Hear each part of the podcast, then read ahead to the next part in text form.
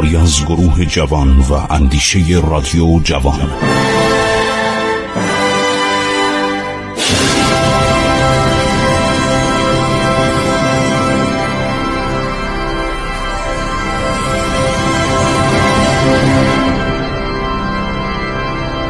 بسم الله الرحمن الرحیم. با درود و سلام خدمت شما شنوندگان عزیز.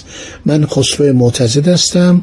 امیدوارم که بتونیم در پانزده دقیقه امروز هم بخشی دیگر از رموز و اسرار تاریخی رو براتون بازگو کنیم. اسرار جنگ قادسیه. ما را همراهی کنیم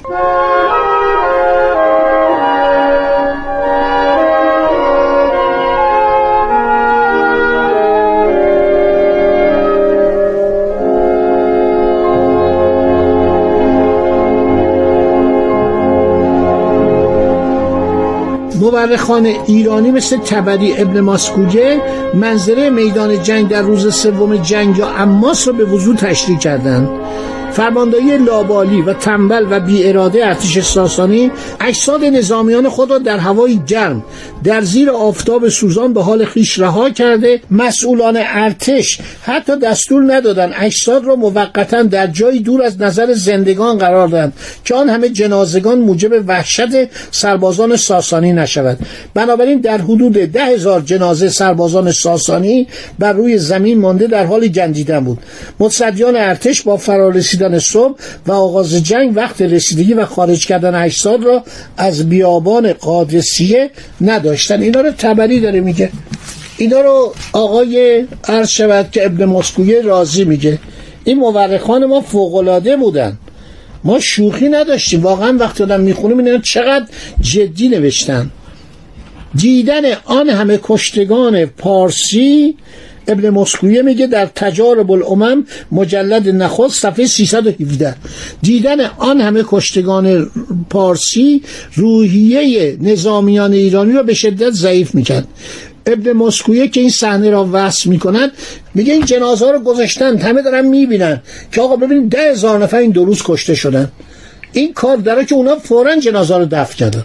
اون زنانی که اومد بودن اون کودکانی که از قبیله بجیله و قبیله دیگه اومده بودن اومدن تمام اونا رو دفع کردن. مرده های خودشون کشته شدگان خودشون رو دفع کردن. مال سپاه پارسیان در روی زمین مانده بود. نقش زنان و کودکان اون دو قبیله در جریان جنگ سه روزه قادسی از در پرستاری از مجروحان و کفن کردن آنها و دفع کردن کشتگان فوقالعاده بود. شرکت زنان و کودکان در جنگ ها در عربستان سابقه داشت. قبایل عرب در جنگ ها خانواده خود را همراه می بردن به ویژه در جریان جنگ های مسلمانان و غیر مسلمانان در عربستان زنان و کودکان در اطراف پیگارگاه می و پس از پایان یافتن جنگ برای جمعآوری غنایم یا رسیدگی به زخمیان و نیز دفن کشتگان وارد میدان می شدند اعراب نخستین قومی بودند که زنان و کودکان را برای کارهای جنبی و فرعی و کمک های اولیه و پرستاری عرض شود به میدانهای جنگ می بردند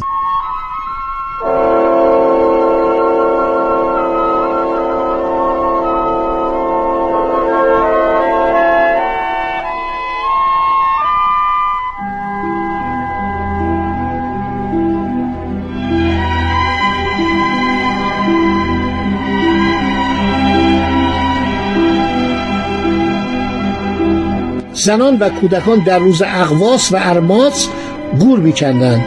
با آغاز نبرد روز سوم پیلان که یک روز و یک شب کامل استراحت کرده بودند و علوفه کافی به آنان داده شده بود و صندوقها یا آشیانا پس از نجاری و مرمت با ریسمانها و تنگهای محکم بر پشت آنها بسته شده بود و تیراندازان و کمانکشان در آن صندوقها نشسته بودند بار دیگر وارد میدان شدند. معلوم نیست در ظرف دو روز گذشته با توجه به فاصله کمه.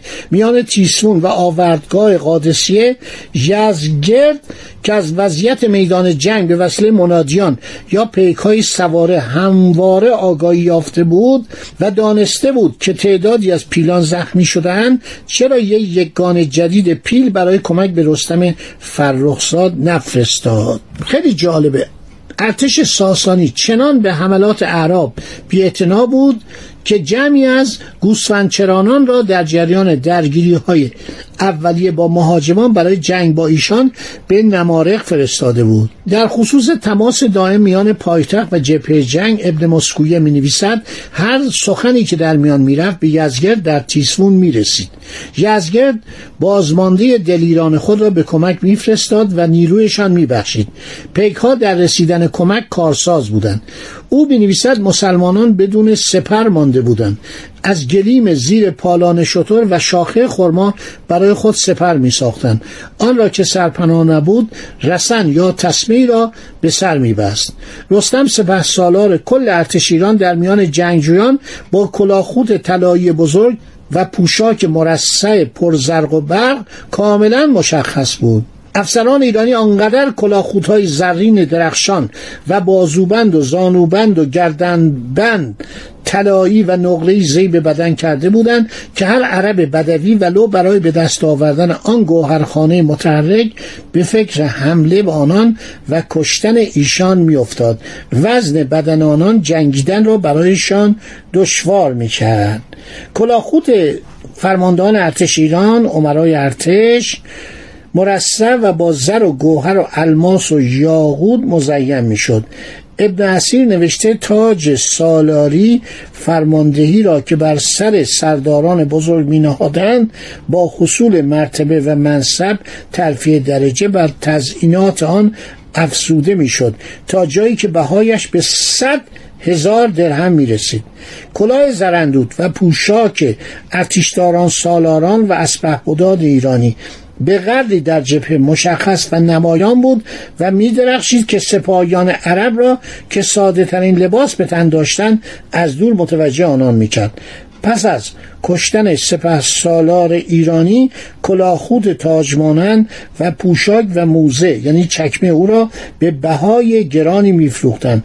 معمولا بازرگانانی بودند که به مدینه می آمدند و آن تاجها و پوشاک و موزه ها را می خریدند این اشاره از ابن اسیر جلد دوم تهران ترجمه مرحوم عباس خلیلی از صفحه 103 من این منابره که میگم که آقایونی که تاریخ زیاد نمی‌دونن. نگن آقا اینا قصه است روایت. آقا اینا تمام تاریخه.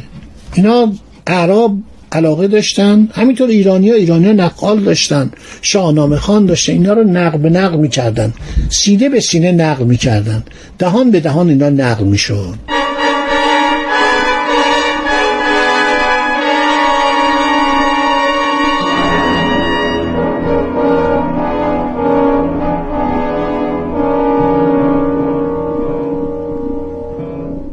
سعد بن عبی وقاص و سایر فرماندهان سپاه اسلام در روز سوم یعنی روز اماس دچار نگرانی شدند. از اون فیل سفید و سیاه خیلی ترسیدن.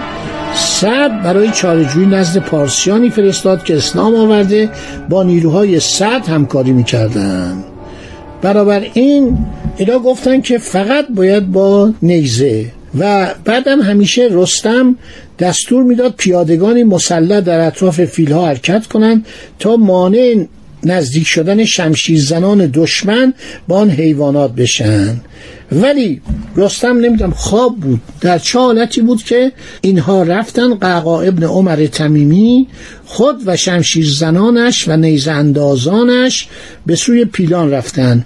نیزه های خیش را به سوی چشمان پیلان که بدون نقاب و حفاظ بودن پرتاب کردند یا از نزدیک فرو کردند. پیلان از درد بیتاب شدند و خروش کنند آشیانه فیلبانان و تیراندازان را سرنگون کردند. سپس عربان با شمشیر خرطوم فیلان را قطع کردند.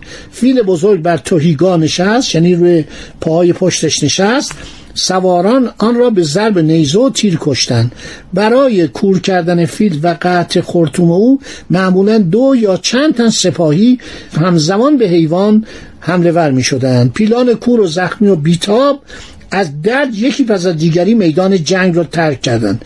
نخستین پیل خود را به در رود عتیق انداخت.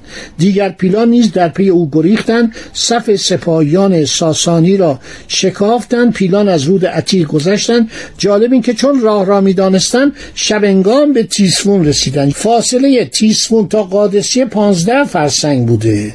اینا چطور تونستن این فاصله طولانی یعنی 90 کیلومتر رو در طول یک روز طی کنند احتمال دارد شبانگاه دیگر به پایتخت رسیده باشند حیوانات طبق غریزه ایوانی خش محل استبل یا فیلخانه را تشخیص می‌دادند. دور نیست چندین پیلبان که صندوقهای پشت سر آنان سرنگون نشده یا در صورت سرنگون شدن آشیانه تیراندازان و نیزه و کشته شدن آنان توانسته بودند همچنان بر پیلان خود سوار باشند پیلان را به پایتخت رسانده و خواستن از کشته شدن این حیوانات جلوگیری کنند. در سینا رسیدن این حیوانات بیچاره که چشمشون کور شده بود رسیدن. یکی از ابتکارات در خور توجه قعقاع ابن عمر تمیمی این بود که سپاهیانی که به تدریج می اومدن اینا رو با سر و صدا می‌گفت تب بزنن تکبیر بکشن و بیان. که اینا فکر کنن سپاهیان تازه همینطور داره میاد و این رویه افسران و سربازان ساسانی رو ضعیف می‌کرد. عده زیادی تمام اسامی فرماندهان رو نوشتن و این جنگ همینطور ادامه پیدا کرد.